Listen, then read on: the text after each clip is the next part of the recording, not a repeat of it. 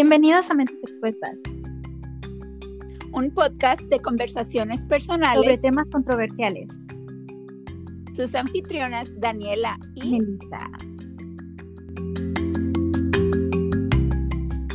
Hoy les queremos traer un tema que fue sugerido a raíz de uno de los primeros episodios que tuvimos y pues más que nada, pues vamos a hablar de cómo nosotros hemos batallado sobre esa mentalidad de víctima, cómo hemos visto que otra gente, su propio círculo social, cómo batalla o qué es lo que hemos visto y pues a ver si ustedes también se pueden identificar en alguno de esos aspectos con nosotras. Hay muchas situaciones en las que inconscientemente a veces nos ponemos como víctimas cuando ya vemos la situación desde otra perspectiva, nos damos cuenta cómo nos ahogamos en un vaso de agua cuando a lo mejor no era necesario. Y en mi caso, conforme he ido madurando y a veces te das cuenta o me he dado cuenta que antes te complicabas por cosas tan sencillas y a lo mejor ahora ya no representan tanto y te das cuenta que al dejar de ser víctima o, de sentirte víctima de alguna situación, eres más feliz, eres más libre, eres más tú y te dejas de enganchar en cosas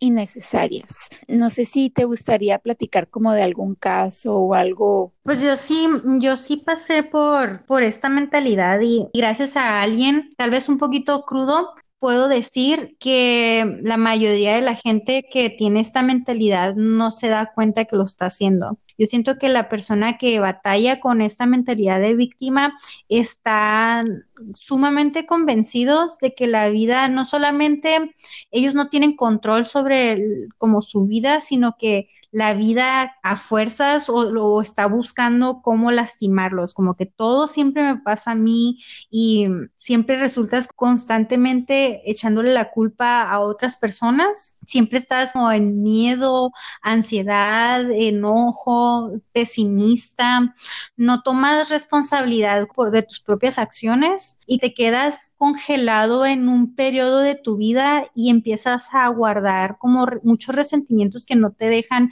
salir adelante y te sientes que no tienes poder o control sobre tus situaciones y empiezas a hasta desconfiar de otras personas, empiezas a dejar, hasta permitir que otras personas tomen ventaja o que te pisoteen o que y no sabes decir, hey, esto es suficiente porque no tienes amor propio, empiezas a compararte con otros, de que porque a otros les va bien y a ti no. Me di cuenta que a mí me, me pasaba eso, que me quedé como un periodo de mi vida que decía, ah, es que no soy suficiente, o ah, es que a mí de chiquita me llegaron a decir esto y esto, lo otro, ah, es que mi papá no, no me dijo esto y que yo le no, no, me ayudó en esto y, y, lo otro y yo lo necesitaba escuchar. Nadie me quiere, voy a quedar sola por el resto de mi vida.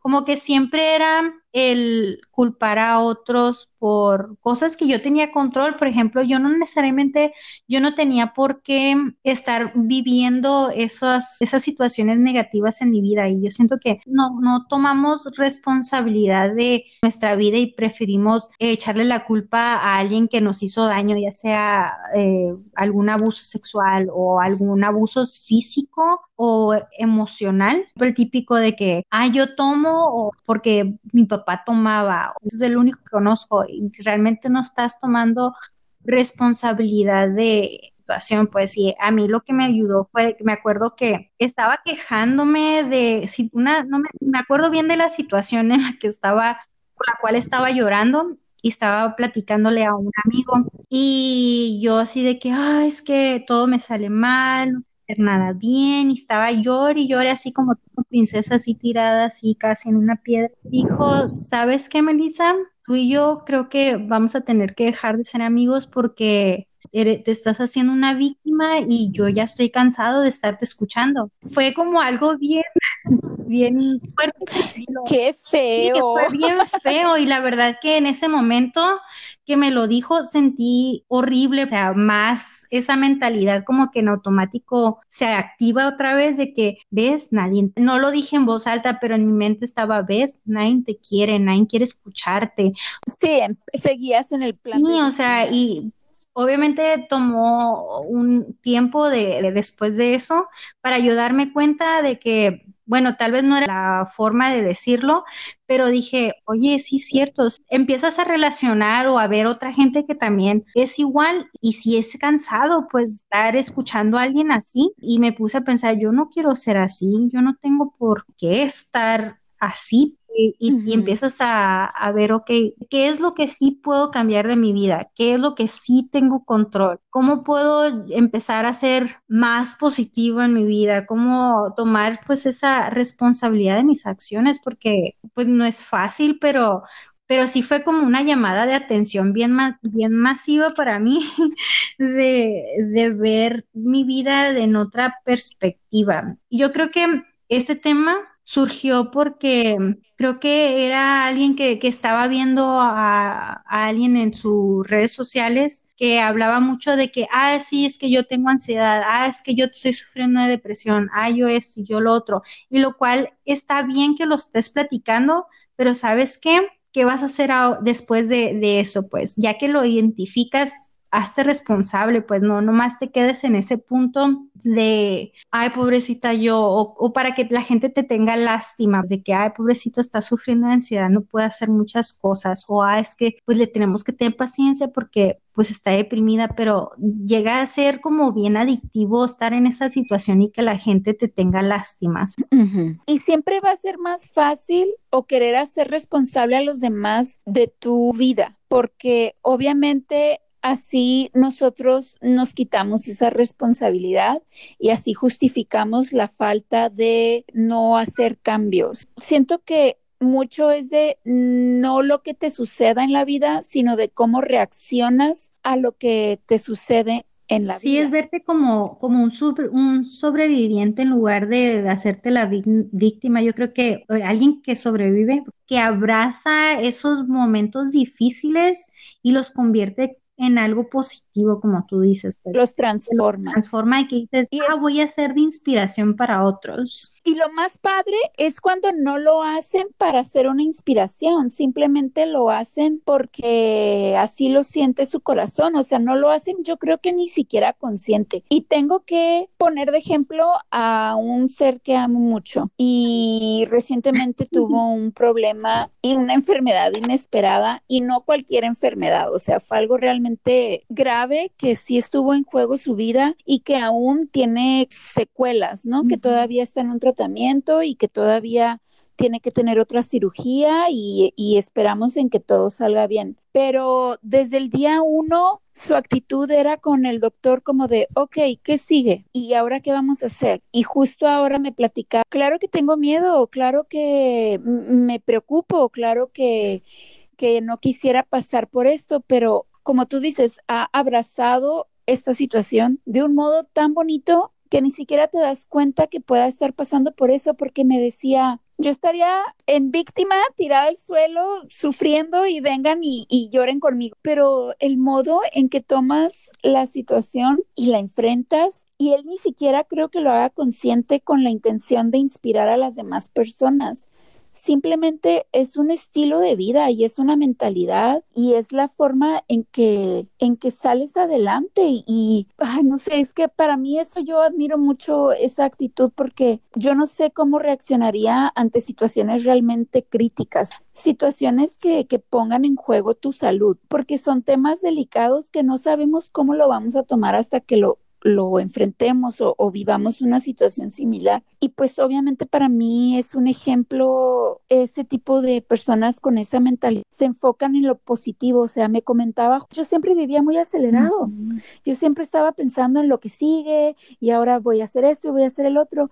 Y yo lo tomo esto como un descanso y me está centrando, me está poniendo más los pies en la tierra. O sea, y el hecho de que él se enfoque en las cosas tratando de ver como qué cosas positivas le ha traído esta enfermedad, creo que eso es como parte fundamental de cómo podemos hacer ese cambio de chip en nuestra mentalidad y hacer ese esfuerzo de, de tomar las cosas de un modo positivo o de eh, buscarnos de verlas cosas positivas dentro de lo negativo. Sí, yo creo que como ya lo habíamos mencionado anteriormente, siempre es un es una práctica de siempre estar agradecidos porque una vez que empiezas a hacer como a practicar la gratitud, es como una forma bien poderosa para recordarte que la vida no es tan miserable como una vez, muchas veces la percibimos, que ya una vez que tienes es como ese hábito de ver como las cosas positivas, ya tu mente educada o puedas ver la bendición dentro de, de, todo eso. Y la verdad es que cuando te pones en plan de víctima,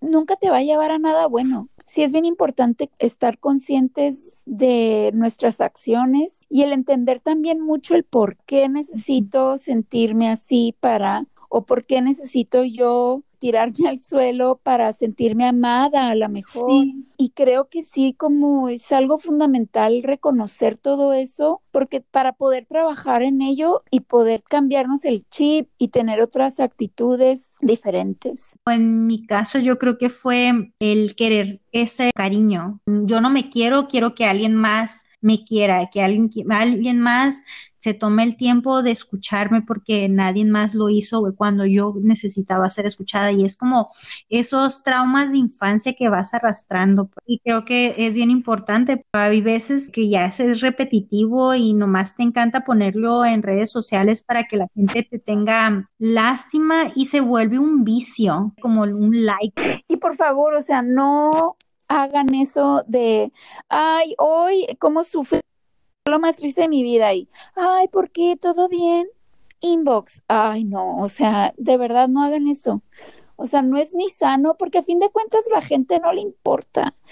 No, no creo que sea para nada sano el tampoco estar publicando esas cosas en, en redes y pues si no van a comprar, contar el chisme completo, mejor evítense la pena.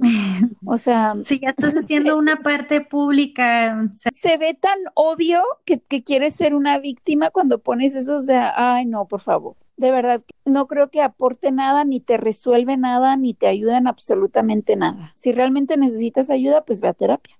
Pero no creo que el estarlo publicando en Facebook, o sea, es muy obvio que quieres llamar la atención al hacer lo en redes sociales y no creo que sea lo más saludable en mi punto de vista. La vida pues no es fácil, obviamente sabemos que no es fácil y pues te tienes que levantar todos los días a chingarle, tampoco nos vamos a vivir lamentándonos de ello. Y tengo que citar a mi amigo Dindo pero Quiero leer una frase de él porque él es mucho de eso, pues o sea, como de que no seas víctima, échale ganas, levántate y, y sal a perrearla pues. Y esto me encanta porque dice, una de las cosas más difíciles que tendrías que hacer varias veces en la vida y con toda certeza una de las más trascendentales será reunir la honestidad y el coraje para reconocer en qué te estás haciendo pendejo. Y esa es la verdad, nos hacemos pendejos porque nos cuesta trabajo tomar decisiones, nos cuesta trabajo hacer cambios, pero no hay nada más caro en esta vida que hacernos pendejos porque el tiempo no va a regresar.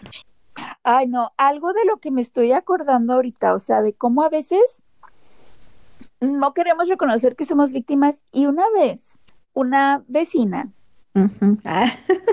tenía una amiga de un amigo, pero no, real, este, era tenía abuso por parte, o sea, abuso físico por parte de su esposo. Y el día que mi amigo decidió intervenir en la situación y decir como, hey, o sea, tranquilo, no pasa nada, ella lo defendió. Y también a veces como es decir, no quiero ser la víctima. A veces también es como, no quiero que me quites a mí el papel de, de víctima, de mujer golpeada o X cosa, ¿no? Porque es algo que puede ser muy vicioso. Así que cuidado también con eso porque, híjole, ahí ya cada quien. Pero es como falta también de amor porque mm, siento que muchas veces cuando son ese tipo de situaciones dicen, ah, es que me lo merezco, me lo merezco, yo me lo busqué. Y es como no saber poner esos límites de que ella es, o no saber más bien, digo, son traumas de niñez, tal vez así la trataban de chiquita, digo, no sabemos muchas cosas, pero, uy, está bien, eso sí está bien difícil, pues porque siento que va mucho más de, de solamente la mentalidad de víctima, porque tal vez yo siento que la mentalidad de víctima es de, de ah, nada me sale bien y muchas veces eh, esa gente que la golpea ni siquiera dice nada, como que se o se lo Pero también siento que en parte puede ser el miedo de tener el valor de decir ya, me tengo que salir y hacerte responsable de que pues ya no te van a pagar la renta, entonces te vas a tener que poner a trabajar. Entonces a lo mejor es más fácil que aguantes unos trancazos, ¿no? A, a, lo que voy es de que a fin de cuentas prefieres ciclarte en el papel de víctima y de sufrir porque no te quieres hacer responsable de tomar tu vida y de mm. Tomar la decisión de salirte de ese esa situación porque eso va a implicar que, que, te pongas a trabajar, que te tengas que levantar temprano, porque a lo mejor va, va, a conllevar otras cosas que a lo mejor prefieres ignorarlas y hacerte güey y tolerar otras cosas todos nuestros problemas, todas nuestras soluciones están dentro de nosotros mismos. No enfrentarlos a ellos con hacerlos pensar en, en que ellos empiecen a ser responsables de darte una respuesta, de, de, de pensar en una solución a sus propios problemas, porque pues obviamente muchas veces te dicen las cosas para que tú se las soluciones. Por ejemplo, eso yo hago con mis niños, de que me dicen, ah, quiero esto, ¿y por qué? ¿Para qué? ¿Cómo? El hacerlos que ellos razonen lo que quieren, lo que necesitan, por qué y todo, les va a ayudar en un futuro cuando sean adultos que hagan lo mismo y que ante ciertas situaciones se cuestionen y piensen las cosas y los hagan conscientemente. Como amigos, debes de ser leal, incondicional, siempre que puedas. Pero también creo que si es algo que ya te está drenando, porque también hay personas que dentro de su actitud de víctima pueden llegar a ser hasta tóxicas. Puedes poner límites y que no tiene nada de malo. No, es quererte a ti mismo. Sí, porque tampoco se trata de estar para esa persona tratándola de hacer mejor y que esa persona nunca va a ser suficiente porque a lo mejor lo que necesita es ir a terapia, no necesita tener amigos que le estén diciendo lo maravilloso que es. Realmente lo que tiene que hacer es solucionar otras cosas más a profundo y con un profesional. Entonces también es importante tú saber reconocer esa situación. Siento que son energías que te pueden jalar, te pueden llegar también a perjudicar emocionalmente el envolverte con una persona que no se sienta que merece tu amor. Ahora que estoy del otro lado de la moneda y que digo, ay, o sea, ¿cuánto tiempo puedo estar aguantando el estar escuchando a una persona con, con los mismos problemas, con la misma situación y simplemente no agarre el rollo del daño que se está haciendo.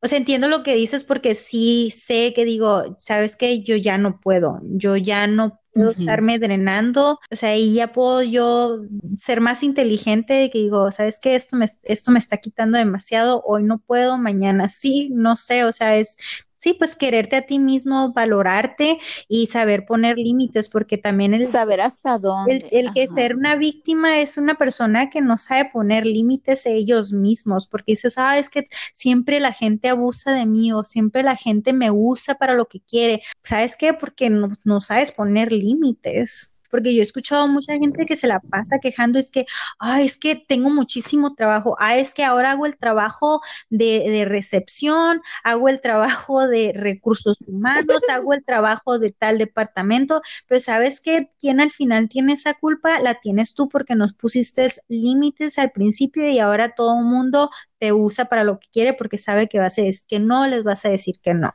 Y, y esa gente le encanta estar todo el día quejándose y no la puedes ayudar porque les dices y es que, ah, es que la compañía no puede sin mí. Es como que entonces no te deja sentir indispensable. Sí, entonces deja de quejarte. O sea, si te, bien que, con gusto. Bien que te encanta, bien que te encanta, déjate de estar haciendo la víctima y a su chamba. Y si quieres echarte más trabajo, entonces adelante, pero no, no me quites mi tiempo o mi energía quejándote conmigo. Sí, porque a fin de cuentas son tus decisiones. Ajá, exactamente. Como la amiga que regresa y regresa con el ex y viene y te vuelve a decir, ay, es que regresé. Exacto. o sea, también llega un punto o un límite hasta donde tú le vas a poder dar consejos y también entender que no es, no es nuestra responsabilidad resolverle la vida a los demás.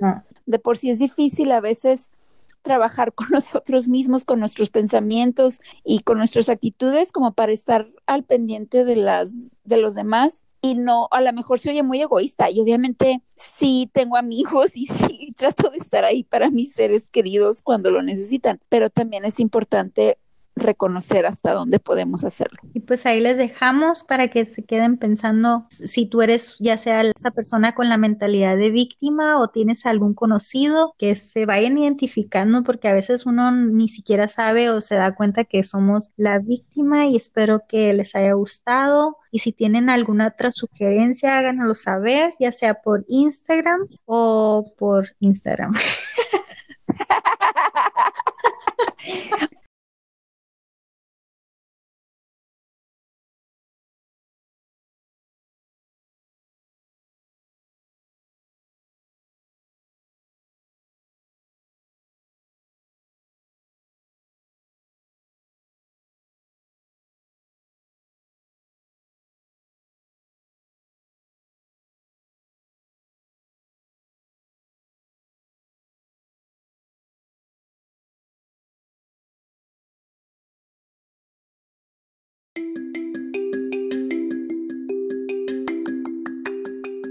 Gracias por escucharnos. Si te gustó, sigue nuestro podcast. De igual modo, nos puedes encontrar en Instagram como mentes-expuestas.